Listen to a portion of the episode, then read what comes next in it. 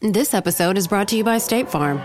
From your morning podcast to your afternoon playlist, State Farm knows you personalize your entire day, and that's why State Farm helps you personalize your insurance with the State Farm Personal Price Plan. It offers coverage options that help protect what you care about most at an affordable price just for you. Like a good neighbor, State Farm is there. Prices vary by state, options selected by customer, availability and eligibility may vary.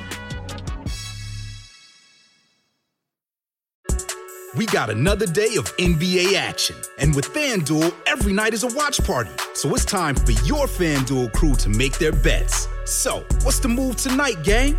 You know that new customers who bet $5 get $200 back in bonus bets if you win. Woohoo! We're heating up, fam! Bet all the stars with all your friends and make every moment more only on FanDuel. New customers bet $5 get $200 back in bonus bets if you win. Make every moment more with FanDuel. It goes down in the DM. It go down. It go down in the DM. 21 plus and present in Virginia. First online real money wager only. $10 first deposit required. Bonus issued is non-withdrawable bonus vest that expires seven days after receipt. See full terms at fanduel.com slash sportsbook. Gambling problem? Call 1-800-GAMBLER. It feels like we're all being told to go on this diet, take that supplement. Ozempic will give you depression, but you know what'll cure that? Weed. Or you could try to balance your hormones. At Science Versus, we're like, What the f is going on? forget the crap online and listen to Science Versus. Just the facts. Oh, and a bunch of stupid jokes. What is a ghost's favorite fruit? Blueberries. That's Science VS. New season out on Spotify soon. November 26th, 1922, Valley of the Kings, Egypt. Archaeologist Howard Carter nervously stood before the tomb's sealed doorway, clutching a hammer and chisel. His patron, Lord Carnarvon, stood a few paces behind him, huddled with his daughter Evelyn and Carter's assistant, Arthur Callender. Carter looked back at Carnarvon, who nodded his head in confirmation. With trembling hands, Carter lifted his tools to the door's top corner. After he opened a small hole in the doorway, he lit a candle and held it up to the breach. At first, it seemed like the small flame wouldn't be able to penetrate the murky darkness. But as Carter's eyes adjusted, he began to see the outlines of what lay inside. Unable to withstand the suspense, Lord Carnarvon asked Carter if he could see anything. After a moment, the archaeologist pried his eyes away from the doorway and turned to face his benefactor. He did see something. Wondrous things. But he didn't realize that the tomb contained more than priceless treasures. It also contained a curse.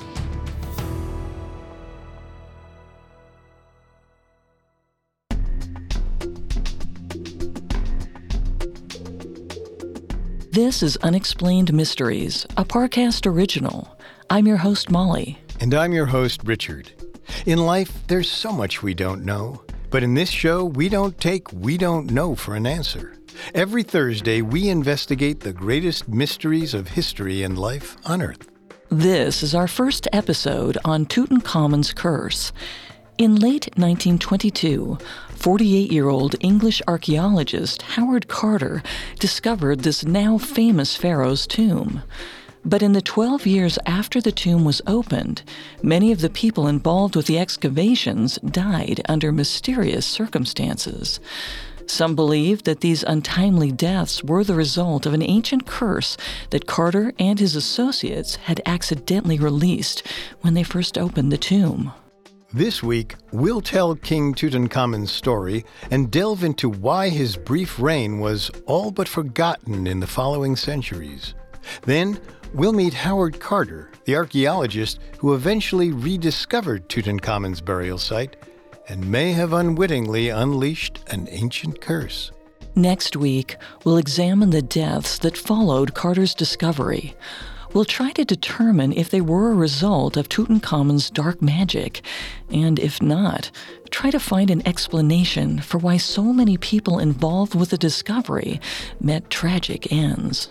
At Parcast, we are grateful for you, our listeners. You allow us to do what we love. Let us know how we're doing. Reach out on Facebook and Instagram at Parcast and Twitter at Parcast Network. And if you enjoy today's episode, the best way to help us is to leave a five star review wherever you're listening. It really does help. We also now have merchandise. Head to parcast.com slash merch for more information. You can find all previous episodes of Unexplained Mysteries, as well as all of Parcast's other shows on Spotify and anywhere else you listen to podcasts. Ancient Egypt first became a unified kingdom around 3100 BCE under the rule of a pharaoh named Menes. The empire would last until 31 BCE, when Cleopatra died and Egypt fell under Roman rule. In total, ancient Egypt had about 30 dynasties, meaning a time period in which the same royal family held power. But despite the frequent political upheaval, a major reason Egypt was able to remain unified was its powerful religion.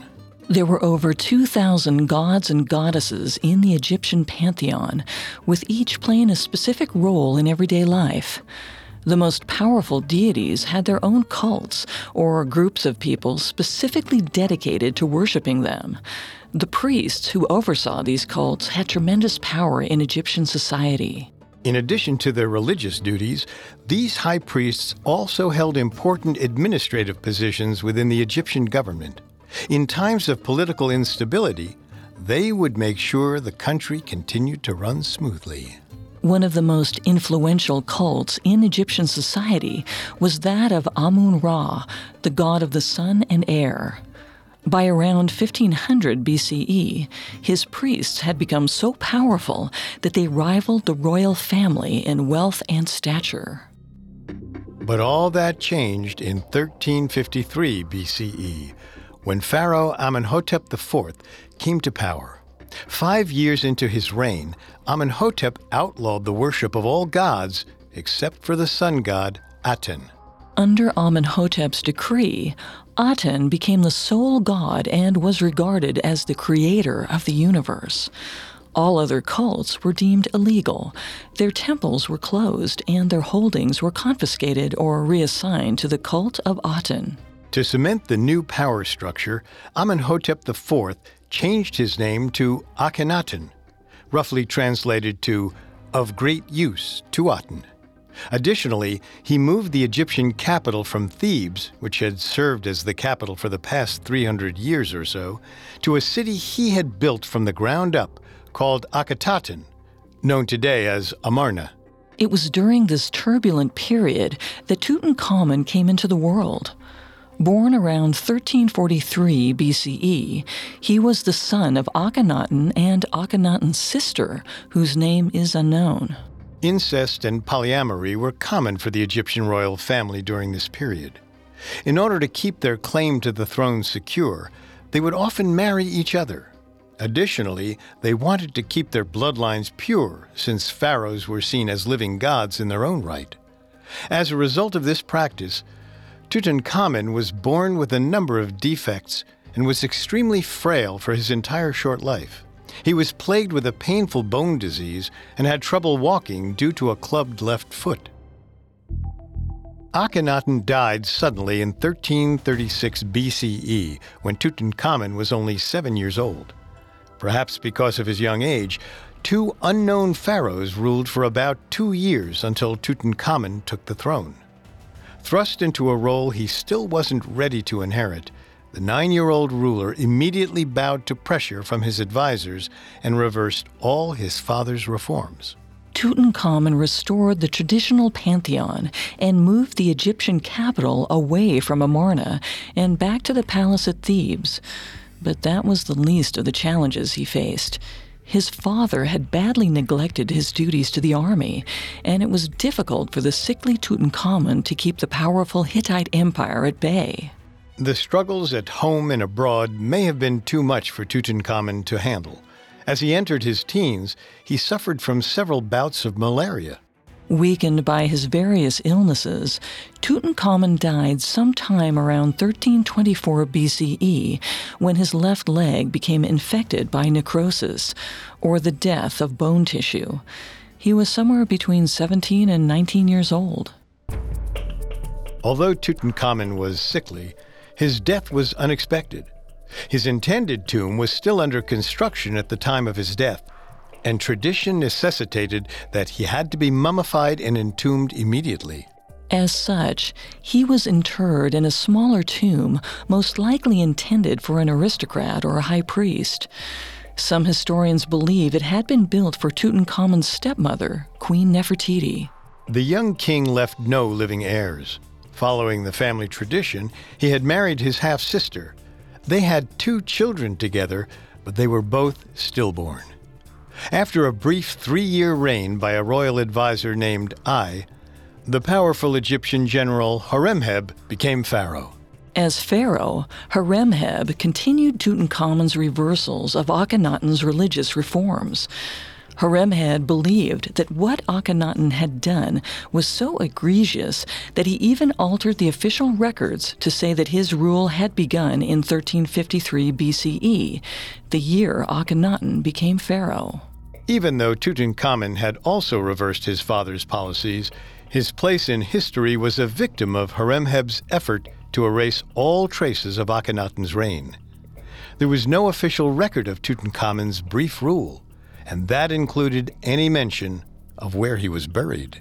In the ensuing millennia, the desert sands slowly piled atop Tutankhamun's eternal resting place.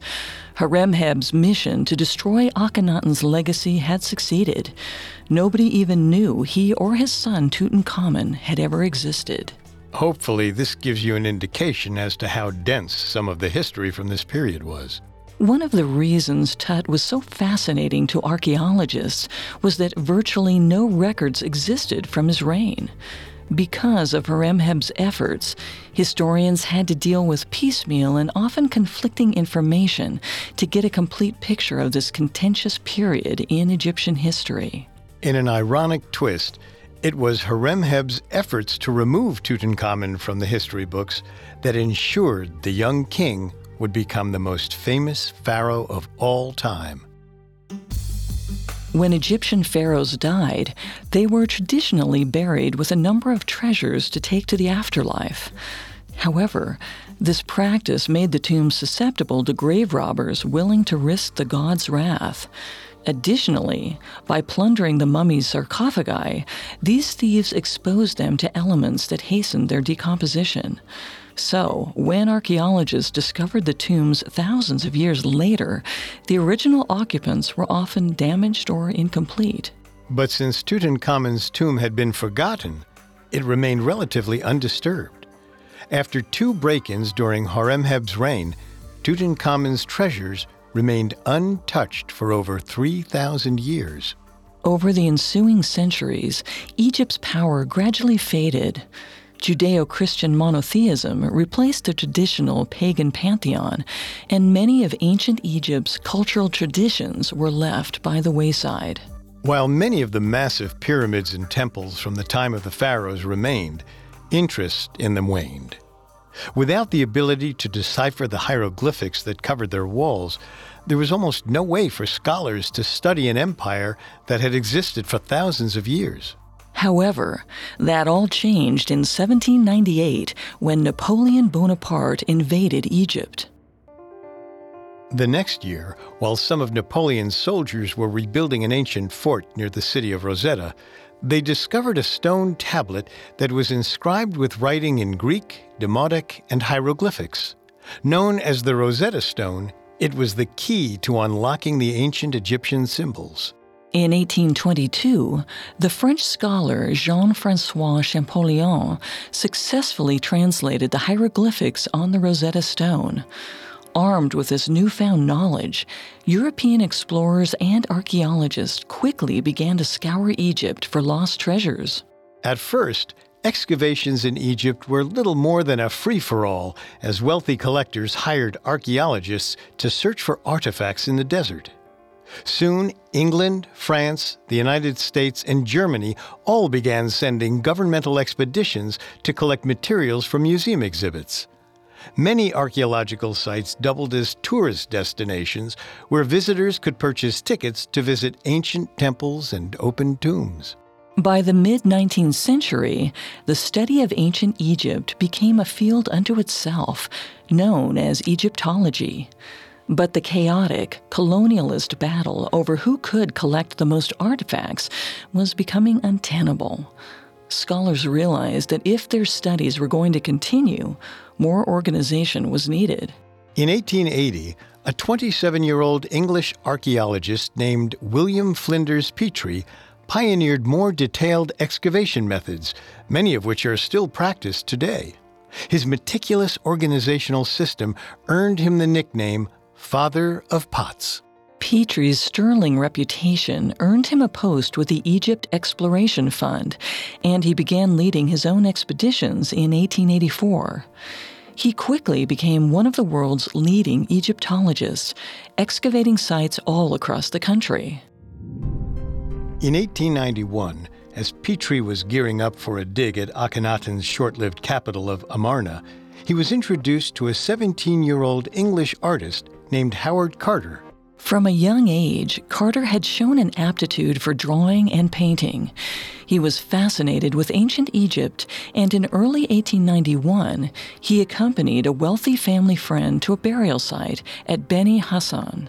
As Carter recreated the intricate paintings on the tomb's walls, the expedition's archaeologists were impressed by his ability to capture details without the aid of stencils, graphs, or tools. He was recommended to a three month training program at the British Museum, after which he was offered a position on Petrie's project at Amarna. Carter quickly showed an aptitude for all forms of Egyptology beyond his art and became one of the youngest archaeologists working in Egypt. In his early 20s, he became an inspector in the Egyptian Department of Antiquities. In 1899, when Carter was 25, he became the chief inspector for all of northern Egypt, working with renowned Egyptologist Theodore M. Davis in the Valley of the Kings. This necropolis, or City of the Dead, was located on the Nile's west bank near the city of Luxor. It contained the tombs of Egyptian royalty and nobles from the New Kingdom era, which lasted from approximately 1539 to 1075 BCE. Containing over 60 tombs, the Valley of the Kings was and continues to be one of the world's most significant archaeological sites. As a young, self taught archaeologist, it was a huge honor for Carter to be working in such a storied location. Using techniques he had learned from William Flinders Petrie, Carter pioneered a grid system to meticulously map the locations of the various tombs he and Davis discovered.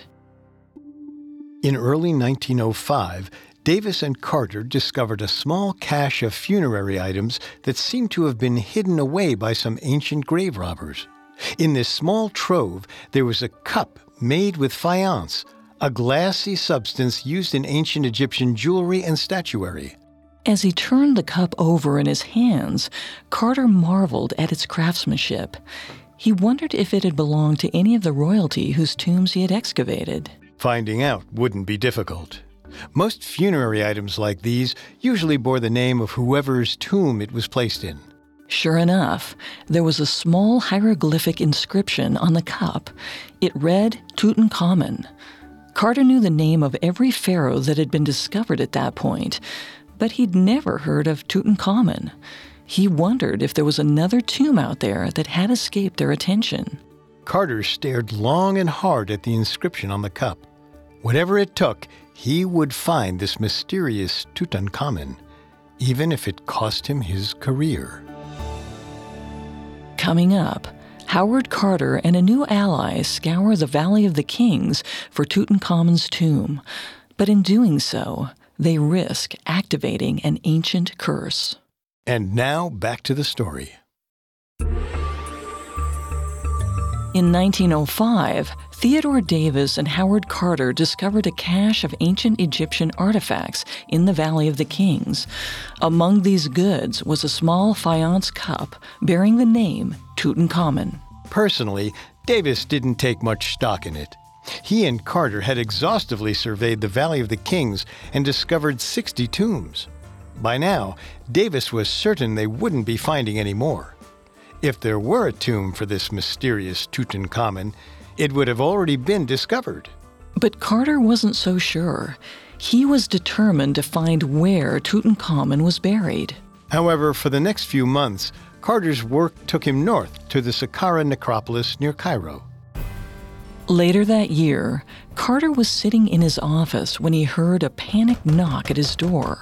His head foreman had come to report that a party of drunken French tourists were demanding entry to the Serapeum, which housed the oldest graves in the necropolis. Even though they didn't possess the correct tickets to enter, they were insisting to be let in. Carter quickly threw on a jacket and followed the foreman to the scene. They arrived just in time to see one of the unruly tourists strike one of the Egyptian guards. The scene quickly devolved into a fistfight. Carter tried to break it up, but the tourists refused to back down. Carter was determined to keep them out of the Serapeum at all costs. He ordered his men to fight back. In the ensuing fracas, one of Carter's men knocked down one of the Frenchmen. Enraged, the tourist lodged a formal complaint with his ambassador.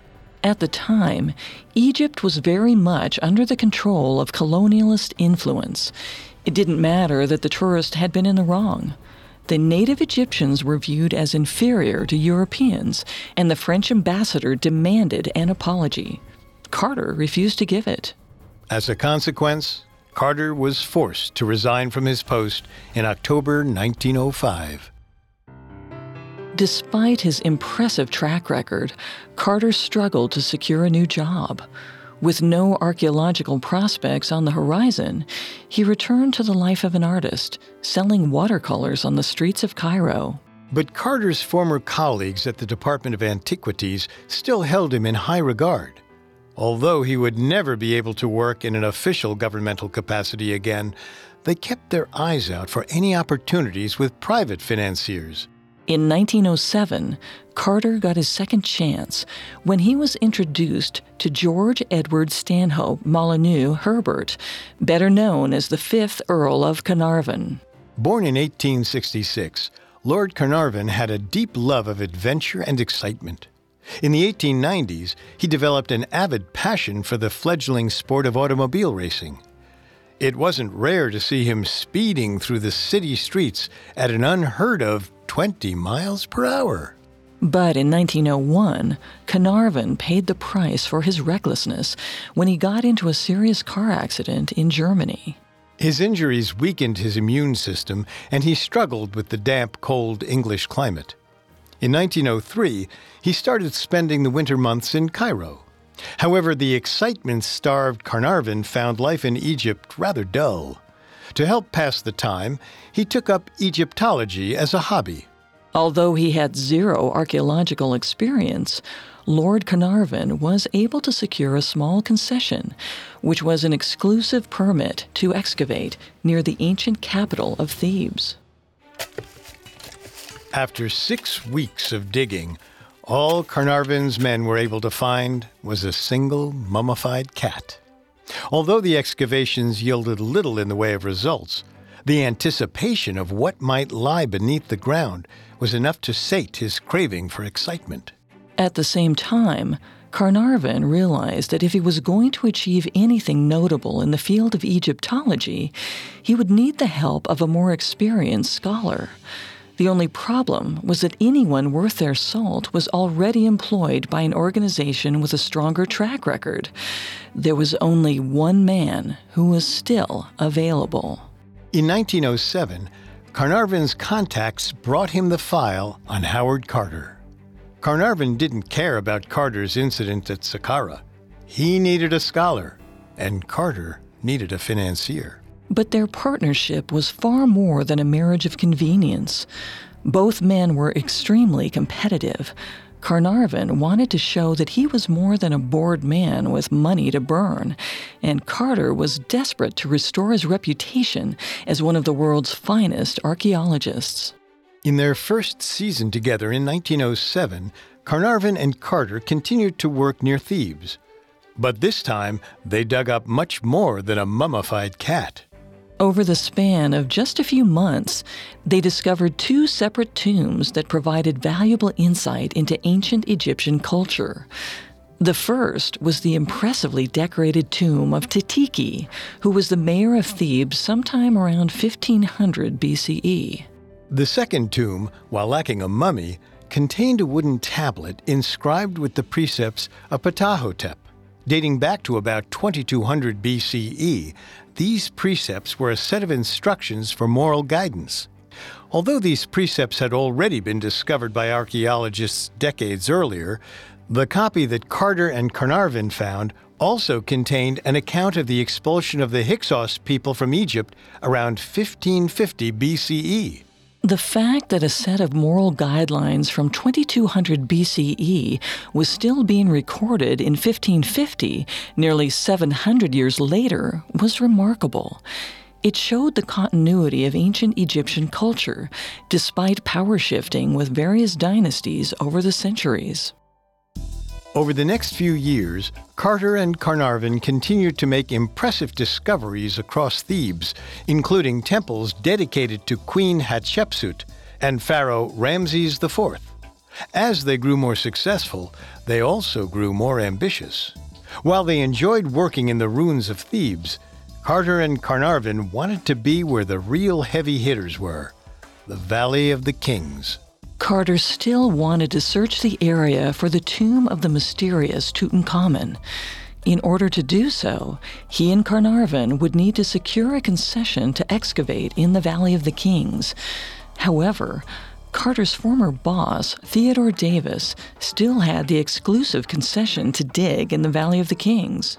Although Davis was certain that he had already discovered all the major tombs in the valley, he wasn't ready to give up his concession.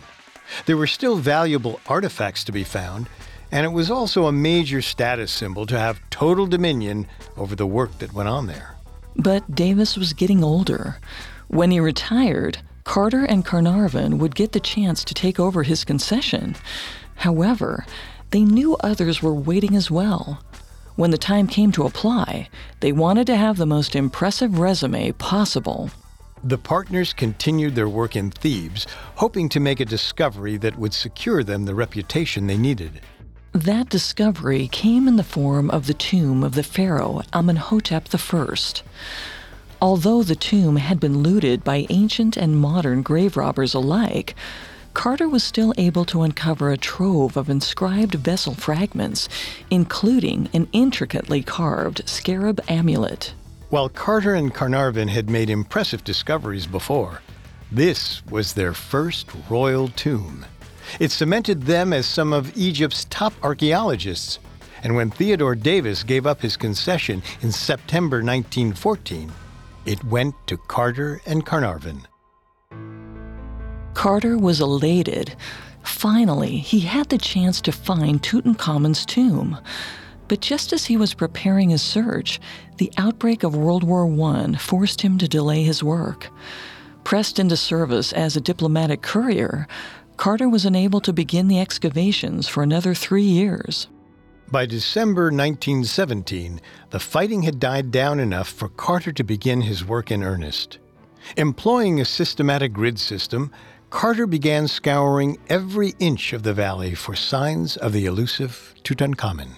While Carter was able to uncover a few tombs, none of them contained any major artifacts or mummies. His first season in the Valley of the Kings was a bust. The next season was similarly fruitless. And the one after that, and the one after that. By the beginning of 1922, Carter and Carnarvon hadn't made any notable discoveries in the Valley of the Kings. Carnarvon began to suspect that Davis had been right. Maybe there wasn't anything new to find there. Before the excavation season began, Carnarvon summoned Carter to his estate in England for a meeting. Carnarvon informed Carter that he was frustrated with the lack of progress. He was giving up. Carter begged him to reconsider. He knew that Tutankhamun's tomb was out there somewhere. He even offered to fund the digs with his own money, even though the concession remained in Carnarvon's name. Carnarvon was impressed by his resolve. He agreed to fund another season of digging, but if they didn't find anything noteworthy, it would be the last. For luck, he presented Carter with a gift to take back with him to Cairo a golden canary. On November 1st, 1922, Howard Carter, now 48 years old, began his final effort to find Tutankhamun's tomb. If he once again came up with nothing, it was likely that he would die having never achieved the greatest goal of his life. Carter realized that there was one place in the valley he hadn't fully excavated. A few years earlier, his men had uncovered some unremarkable workers' huts. Carter wondered if maybe, just maybe, something else might lie underneath. Carter ordered his men to carefully dismantle the huts. On November 4th, their third day of working, a young water carrier stumbled over what appeared to be a small rock crevasse. As Carter helped the carrier to his feet, he realized that the boy hadn't tripped over a crevasse. It was actually a step. Perhaps the golden canary really had been lucky. By the end of the day on November 5th, Carter's team had uncovered a series of 12 steps and the upper portion of a mud sealed entrance. Carter frantically checked to see if the door bore the name of whomever it belonged to.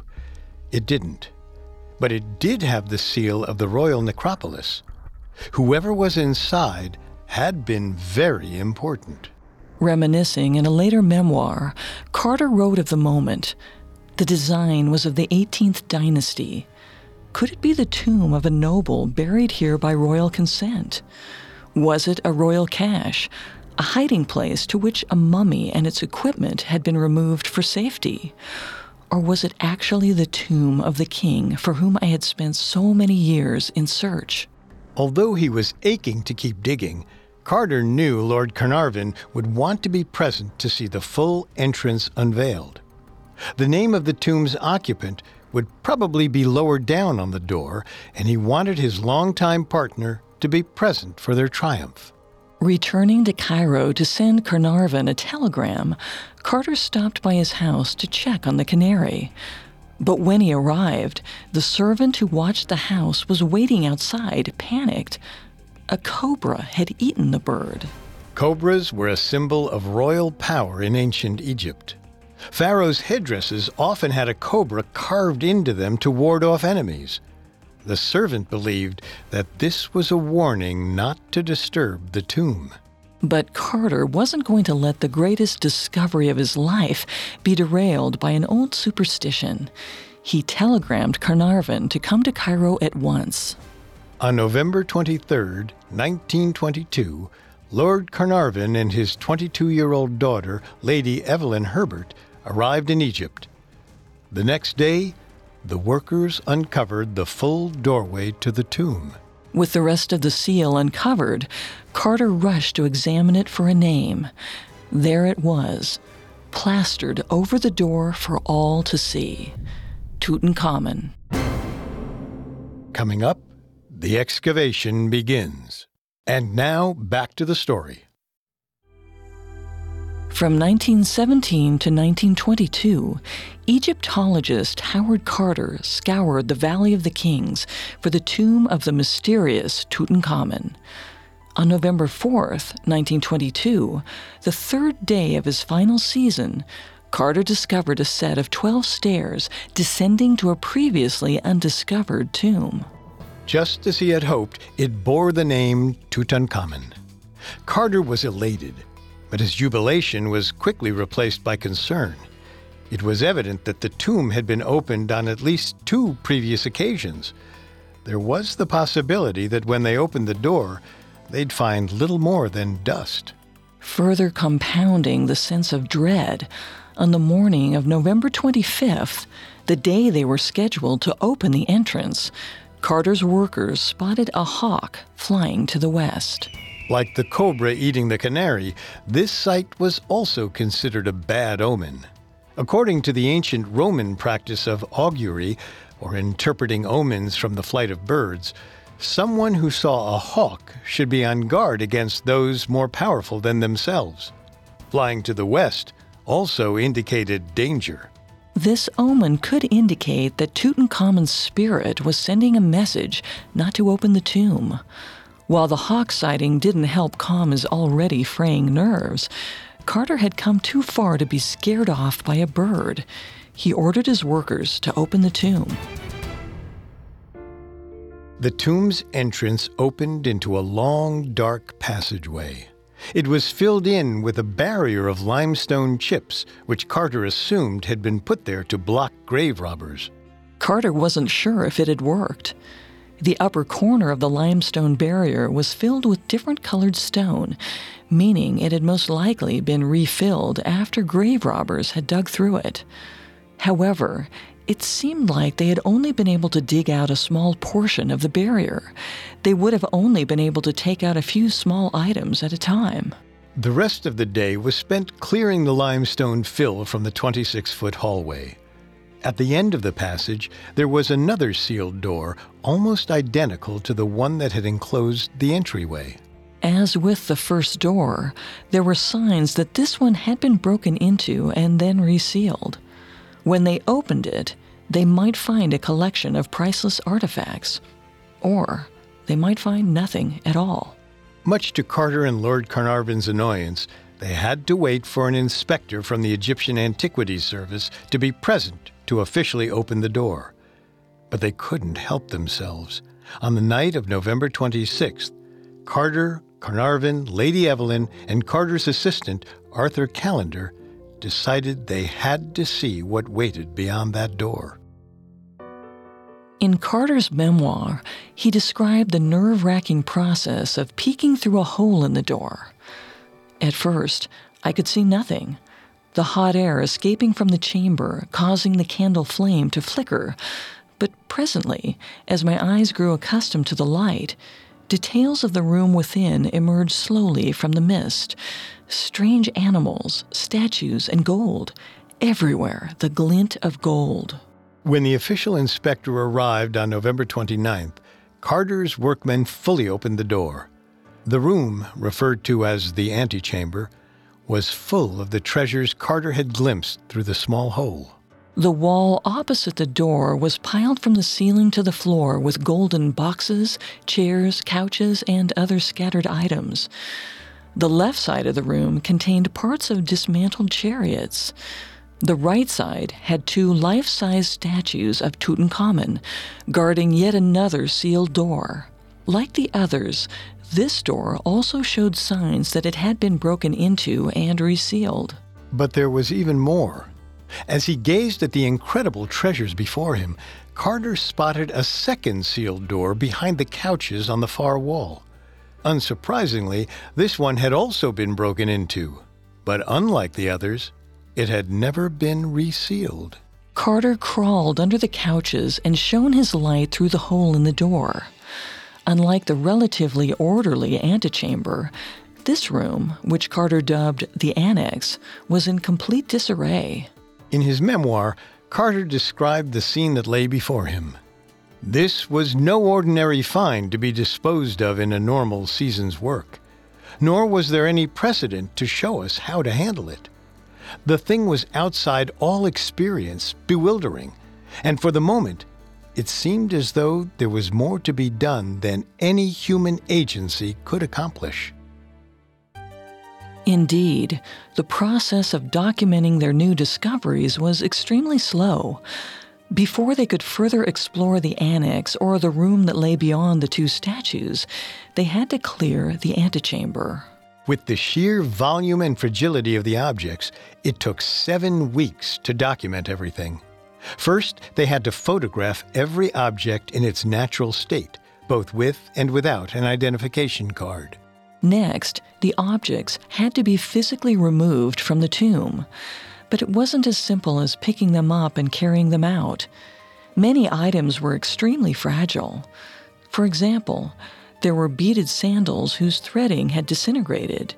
In order to safely move them, they had to be carefully treated with celluloid spray without contaminating the other objects around them.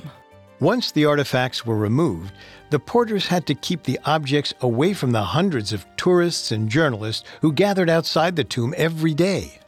The treasures were then taken to a makeshift conservation laboratory in another nearby tomb, where they were carefully packed into wooden crates and sent to Cairo. Finally, on February 16, 1923, it was time to open the door between the two guardian statues. For the past several months, Carter had wondered what lay beyond that door. With the added security around the tomb, he had been unable to take a look inside like he had done with the antechamber. He had no idea what was in that room or what wasn't. The moment the sealed door was removed, Carter's worries vanished. The entire chamber was dominated by a massive, gilded shrine that was 16 feet long, 10 feet wide, and 9 feet tall. Unlike the rest of the tomb, whose rooms were rough cut rock, this chamber's walls had been smoothed and painted with funeral scenes. After inspecting the shrine, Carter realized that it was actually just an outer shell, with another gold plated bejeweled shrine within it. Then there was a third shrine nested within the second one. Inside that shrine was a fourth. The fourth shrine held the greatest treasure of all Tutankhamun's sarcophagus. It was made from a single piece of quartzite, with an elaborate sculpture of the young pharaoh carved on top of the lid. Within the sarcophagus was a gilded wooden coffin, nearly seven and a half feet tall. But even in his excitement, Carter knew he couldn't open it right then and there. First, everything needed to be cataloged and preserved. Once the tomb was mostly cleared of its contents, Carter returned to Cairo to supervise the conservation efforts. Meanwhile, Lord Carnarvon headed to the city of Aswan on February 28th for a brief vacation. While in Aswan, Carnarvon suffered what looked like an innocuous mosquito bite on his cheek. Shortly after, Carnarvon accidentally cut the bite open while shaving. Even though he immediately dressed the cut, his wound quickly became infected. He contracted a fever and was confined to bed rest for two days. After a brief recovery, he immediately fell ill again. He arranged to have himself moved to the Continental Savoy Hotel in Cairo. Unfortunately, the hotel's luxurious comforts weren't enough to restore his health. Carnarvon contracted pneumonia and septicemia, also known as blood poisoning. He died in the early hours of April 5, 1923, just a few months after making the discovery of a lifetime. Five minutes before Carnarvon died, Cairo's entire power grid went out. Nobody knew what caused the outage, and nobody knew what made it suddenly come back on again five minutes later. But as news began to spread of the famous aristocrat's death, whispers emerged of a dark reason behind his passing. Newspapers started printing stories of a dire warning in Tutankhamun's tomb that Carter and Carnarvon had ignored. The stories claimed that they had found a clay tablet in the tomb's antechamber that read, Death shall come on swift wings to him that toucheth the tomb of the Pharaoh. The disease that had killed Carnarvon may have been a natural one, but people began to wonder if perhaps it hadn't been brought on by natural causes. It was a curse, and Carnarvon wouldn't be its only victim.